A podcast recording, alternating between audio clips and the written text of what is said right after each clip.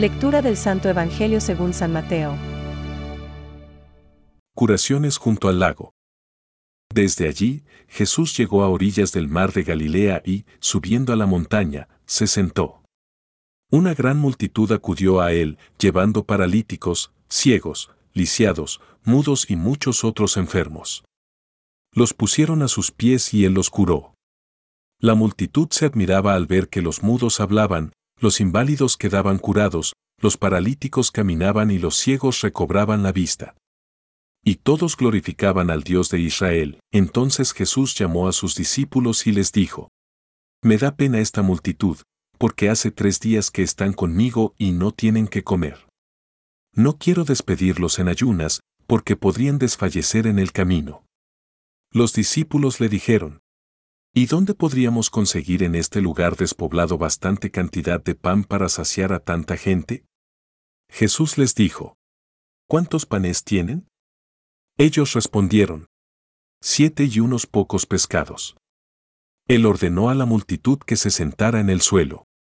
Después, tomó los panes y los pescados, dio gracias, los partió y los dio a los discípulos.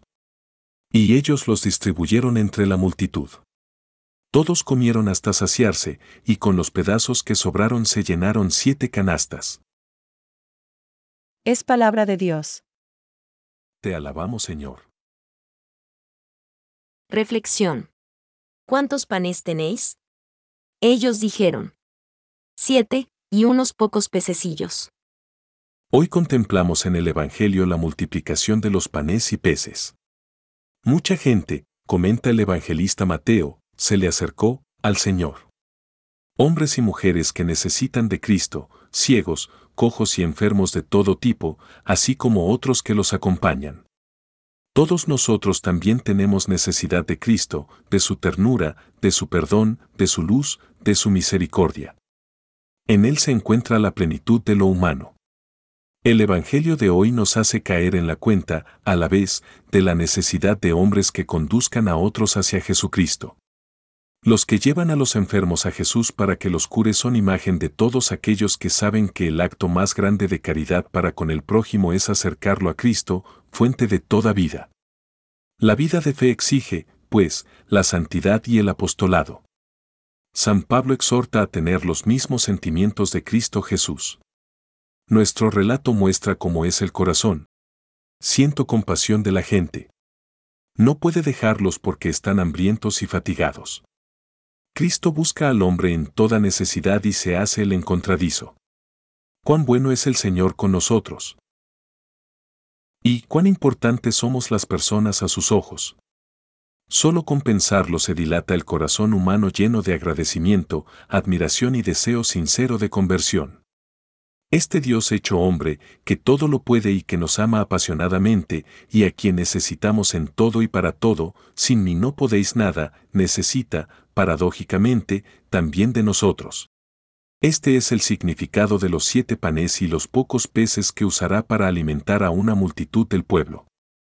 Si nos diéramos cuenta de cómo Jesús se apoya en nosotros y del valor que tiene todo lo que hacemos para Él, por pequeño que sea, nos esforzaríamos más y más en corresponderle con todo nuestro ser. Pensamientos para el Evangelio de hoy. Nuestra naturaleza enferma exigía ser sanada. Desgarrada, ser restablecida. Muerta, ser resucitada. Habíamos perdido la posesión del bien, era necesario que se nos devolviera. Encerrados en las tinieblas, hacía falta que nos llegara la luz. San Gregorio de Nisa. La misericordia es el segundo nombre del amor. Francisco. La compasión de Cristo hacia todos los que sufren llega hasta identificarse con ellos.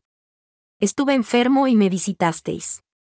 Su amor de predilección para con los enfermos no ha cesado, a lo largo de los siglos, de suscitar la atención muy particular de los cristianos hacia todos los que sufren en su cuerpo y en su alma.